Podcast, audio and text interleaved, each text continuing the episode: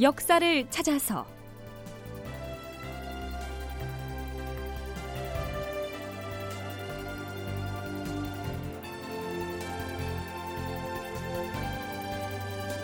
제 812편.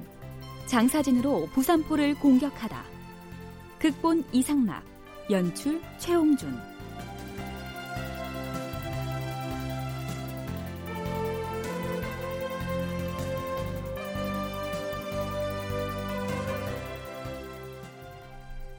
여러분 안녕하십니까? 역사를 찾아서의 김석환입니다.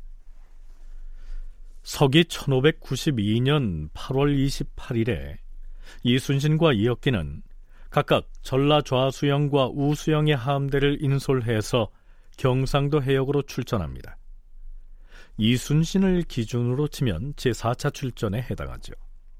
이들은 당포에서 경상 우수사 원균의 수군을 만나 3군 연합함대를 결성한 다음 거기에서 하룻밤을 보냅니다.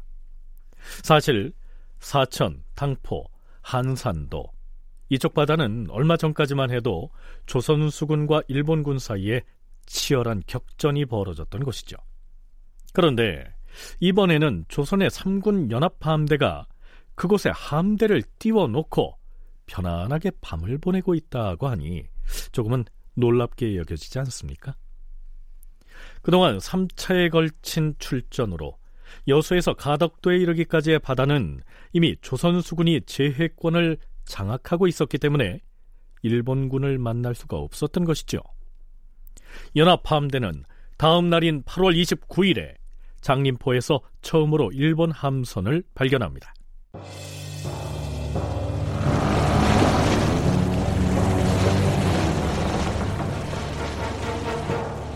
동네 땅 장림포 앞바다에 이르렀을 때 외적 300여 명이 여섯 척의 배에 나누어 타고 양산으로부터 오다가 우리 수군을 만나자 배를 버리고 무트로 올라가 도망쳤다. 적선을 향해 함포를 쏘아라! 경산민수사 원균이 군사를 지휘하여 총통으로 외적의 함선을 깨뜨렸다. 전라 좌수영의 좌별대장 이몽구도 외적의 대형 성박 하나를 깨뜨리고 적군의 머리 하나를 베어왔다. 다음 날인 9월 초하루 화준구미에서 외적의 큰 배 다섯 척을 만났다. 적선이다! 포병은 총통을 발사하라!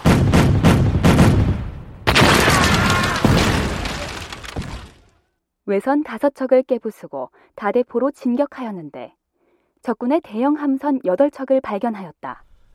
적선이 도망친다! 천자 총통과 지자 총통을 발포하라!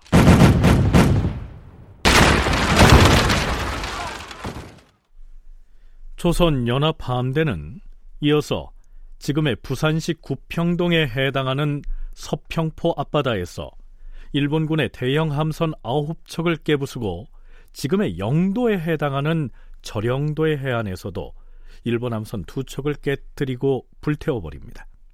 이렇듯 상당히 많은 일본의 군선을 격파합니다. 하지만 전투를 벌였다기보다는 조선의 수군이 일방적으로 일본의 함선에 함포 공격을 해서 처부수고는 빠져나온 것이었죠. 따라서 이때까지만 해도 조선 수군의 피해는 별로 없었던 것으로 보입니다. 선문대 방기철 교수의 얘기 들어보시죠. 장림포에서 일본군 배 6척을 만나요. 6척을 만나는데 일본군이 바로 육지로 가서 배에서 내려서 육지로 탈출해 버립니다. 그래서 조선 수군이 한 역할은 뭐냐면 그 남아 있는 배를 태우는 게 전부예요. 사실 전쟁도 아닌 거죠. 다대포도 마찬가지예요. 다대포는 아예 이렇게 됐다라는 그 상세한 설명도 거의 없어요. 그냥 배 8척을 태웠다라고 하거든요. 그러면 여러 가지 양상으로 봤을 때 마찬가지였던 것 같아요. 그냥 조선 배를 보니까 육지로 도망가 버리고 조선 수군은 남은 배를 그냥 태워버리는 형태. 그래서 전투당은 전투도 아닌 거죠. 아, 그러니까 관련 내용도 좀 소략하고 그렇게 보시면 될 것 같습니다. 네, 하지만 일부 임진왜란 관련 문헌에는 전투다운 전투도 아닌 이런 상황 역시 장림포 해전, 다대포 해전 이렇게 별도의 이름을 붙여서 두 차례의 해전을 치른 것으로 기록되어 있습니다.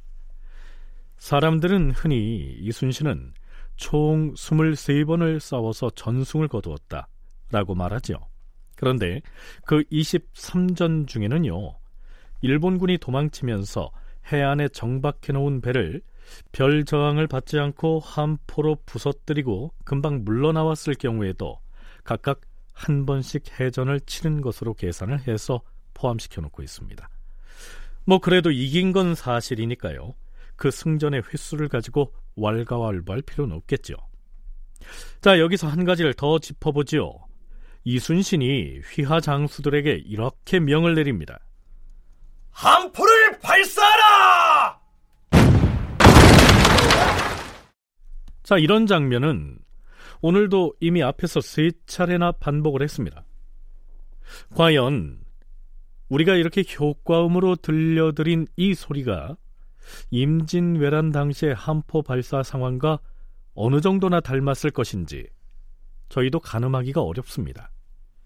자, 그렇다면 과연 당시에 조선의 판옥선에서 발사했던 그 포탄들은 어떤 기능을 가진 공격 무기였을까요? 서강대 계승범 교수의 설명은 이렇습니다. 당시 포탄이라는 게 지금처럼 목표물에 명중하는 순간에 화약 폭발이 일어나는 게 아니라 그냥 물리력으로 가서 그냥 때려 부수는 거거든요. 그러니까 그런 당시에 폭격으로 해서 어 400여 척까지 파손시켰다고 하면 그 중에는 물론 뭐 일부 파손된 배도 있겠지만 엄청난 포격을 가한 것이죠. 근데 그 맥락에서 우리도 이제 맨 앞에 있는 배를 파손시키면 좀 더 접근해서 또 싸워야 되지 않습니까?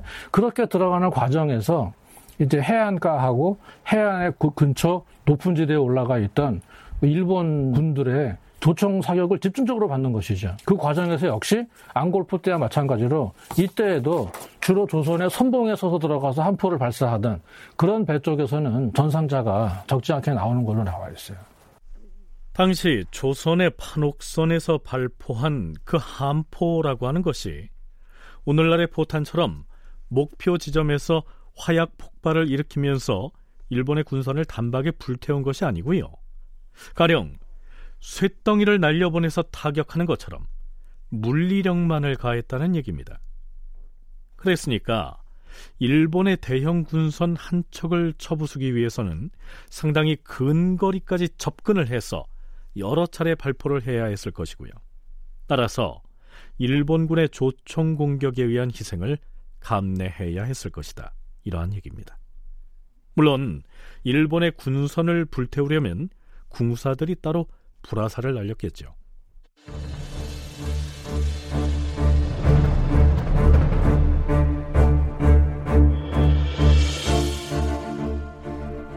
자, 여기에서 잠깐 의주 행제소로 올라가 볼까요? 비변사에서는 국왕 명의로 명나라 황제에게 보내는 자문을 작성해서 요동에 보냅니다. 황제 폐하께 아뢰옵니다.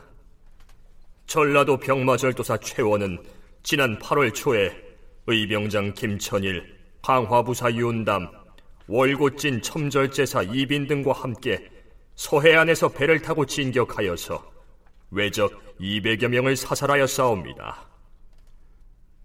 또한 황주 목사 김진수는 별장 차은로 등과 함께 매복해 있다가 평양을 향해 달려가는 외적 500여 명을 맞닥뜨려 싸운데 함성을 지르며 돌격하여 외적의 머리 22급을 참획하고 말 45피를 빼앗아 싸우며 투구, 갑옷, 총포 등의 물건을 노획하여 싸웁니다. 8월 18일에는 외적 천여 명이 이천으로 침입해 오자 훈련원 봉사 이열 등이 죽음을 무릅쓰고 돌진하여 적의 머리 54급을 참획하여 싸웁니다.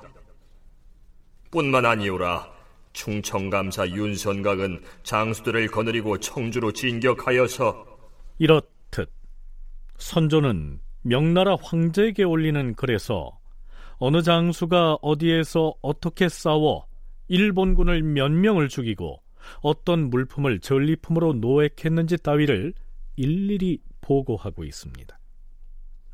선조가 올린 자문은 조선의 장수들이 용감하게 싸워서 외적을 물리쳤다 하는 승전보의 형식을 띠고는 있었지만 경기도나 황해도 그리고 평안도 등지에서 벌어졌던 전투 상황을 보고함으로써 의주 행제소가 시시각각 위협을 받고 있음을 암시하고 있습니다. 이 자문의 마지막 부분은 이렇습니다.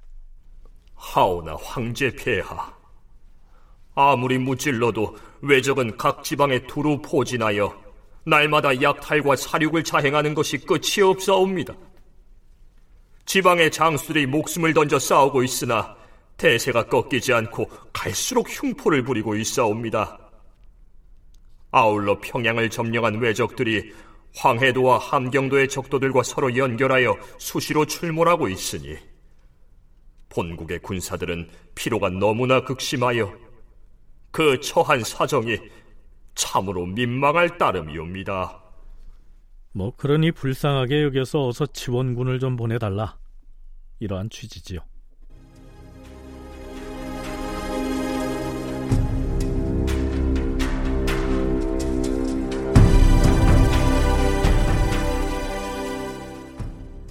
임진년 9월 초하루 이순신, 이혁기, 원균 등 3명의 수사가 부산포 공격을 앞두고 전략을 수기합니다. 다대포에서 여러 척의 적선을 불태웠으나 외놈들이 배를 버리고 산으로 올라가는 바람에 실제로 외적의 머리는 하나도 베지 못했어요. 여기서 주춤거릴 것이 아니라 곧장 부산포로 진격을 해야 합니다. 부산포는 경솔하게 공격을 해서는 안 됩니다. 이곳이 외국과 우리나라 내륙을 연결하는 놈들의 침략 거점이어서 대규모 함대가 진영을 갖추고 있을 것이 분명해요. 1차로 탐망선을 보내서 저령도 안팎을 샅샅이 뒤지게 했으나 외적의 종적을 찾지 못하고 돌아왔어요. 그러니 소형 선박을 은밀하게 부산 앞바다로 보내서 적선이 어디에 있는지 탐지를 하고 나서 공격에 나서야 할 겁니다. 그럼 당장에 탐망선을 보냅시다. 그럽시다. 앞에서 저령도 안팎을 다 뒤졌는데도 적의 종적을 찾을 수 없다고 했습니다. 저령도는 지금의 영도를 말하죠. 얼마 뒤 적정을 탐색하러 나갔던 군사가 돌아와선 일본군의 통향을 보고합니다. 지금 외적의 배들은 부산포의 선창 동쪽 산기슭 언덕 아래 줄지어 정박하고 있습니다. 정박해 있는 외적의 배들은 몇 척이나 되던가? 못해도 500여 척은 되어 보였습니다. 아, 500여 척? 500척이나? 만만치가 않군. 그런데 선봉에 있던 대형 군선 4척이 저기 초량 쪽으로 항해하고 있었습니다. 공격을 하려면 바로 지금이요. 헌데 외적의 함대가 워낙 그 수가 많아서 섣불리 공격을 하기에는 이미 우리가 장림포와 타대포에서 저들에게 한바탕 위세를 보여주었는데 여기서 슬그머니 물러나고 만다면 놈들은 장차 우리 수군을 만만하게 보고 멸시할 것이오. 그럼 공격을 감행합시다. 음, 좋습니다. 이순신은 전라 좌수영의 휘하 장수들에게 작전 명령을 내립니다. 오부장 녹도만호 정은과 방답 첨사 이순신, 중의장 순천부사 권준, 좌부장 나강군수 신호는 선봉에 나서서 공격하라. 돌격대장 이연양은 거북선을 몰고 정박해 있는 적선의 중앙을 돌파하라. 북을 올리고 돌격하라!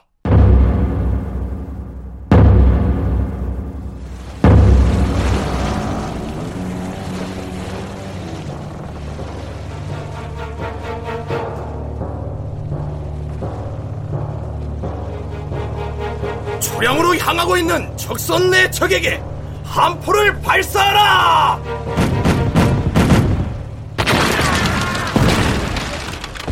불화살을 날려라! 장군! 선봉에 나섰던 대형 외선 대척이 모조리 불타고 있습니다! 멈추지 마라!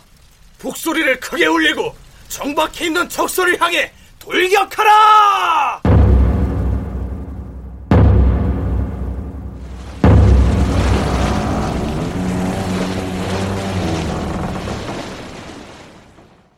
전라 좌수영의 판옥선과 거북선이 거침없이 돌격하여 외적의 대형 함선 4척을 때려 부수고 불태웠다. 바다로 떨어진 외적들 일부가 헤엄을 쳐서 무태에 올라 언덕으로 도망쳤다. 조선 수군은 승세를 타고서 깃발을 흔들고 북을 치면서 긴 뱀이 앞으로 나아가는 모양으로 돌진에 들어갔다. 여기에서 이순신의 함대가 긴 뱀이 앞으로 나아가는 모양으로 돌진에 들어갔다고 했습니다. 우리 말로 풀어서 그렇게 표현한 것이고요. 이순신의 장계에 나타난 이 공격 대형의 명칭은 긴 장자의 뱀사자를 쓴 장사진입니다. 한산도 대첩 때 선보였던 하객진에 이어 이순신이 두 번째로 구사한 진법이죠. 언덕에서 조총을 쏘아대는 일본군의 공격에 효율적으로 대처하기 위해서 뱀처럼 길게 일렬 종대로 늘어서서 폭으로 진격하는 새로운 전술을 구사한 것이죠. 자, 그렇다면 이 전술은 효과가 있었을까요? 이순신이 선조에게 올린 장계인 부산 파외병장의 해당 부분을 인용하면 이렇습니다.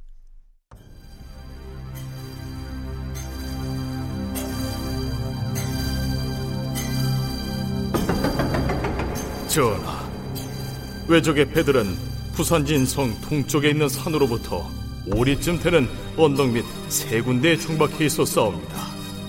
큰 배, 중간 배, 작은 배를 합쳐서 470여 층이나 되었는데 외적은 우리의 위세를 보고는 겁을 먹고서 감히 나오지 못하여 싸웁니다.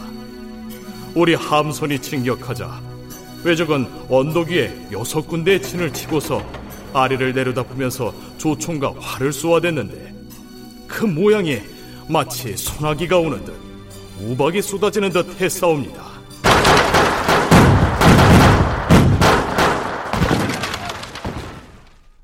우리 장수들은 죽음을 무릅쓰고 돌진하여 천자포와 치자포 그리고 철안 등을 마구 쏘면서 하루 종일 맞붙어 싸웠는데 결국 적의 기세가 크게 꺾여 싸웁니다.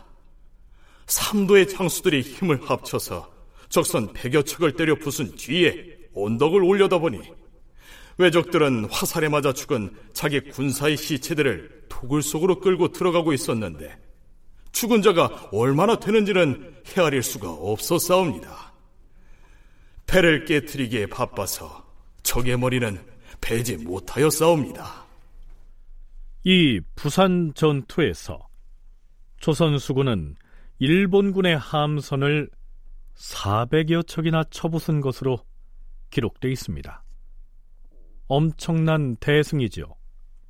서강대 계승범 교수의 얘기입니다.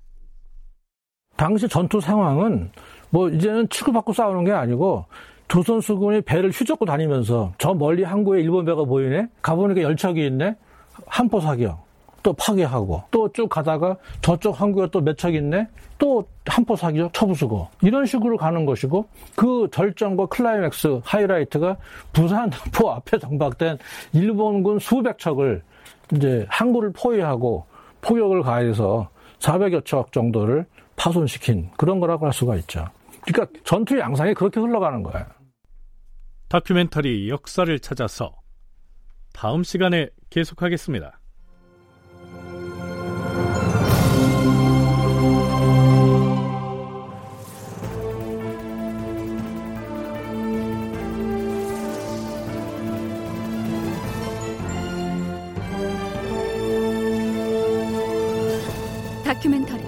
역사를 찾아서 제 812편 장사진으로 부산포를 공격하다 이승락 극본 최용준 연출로 보내드렸습니다.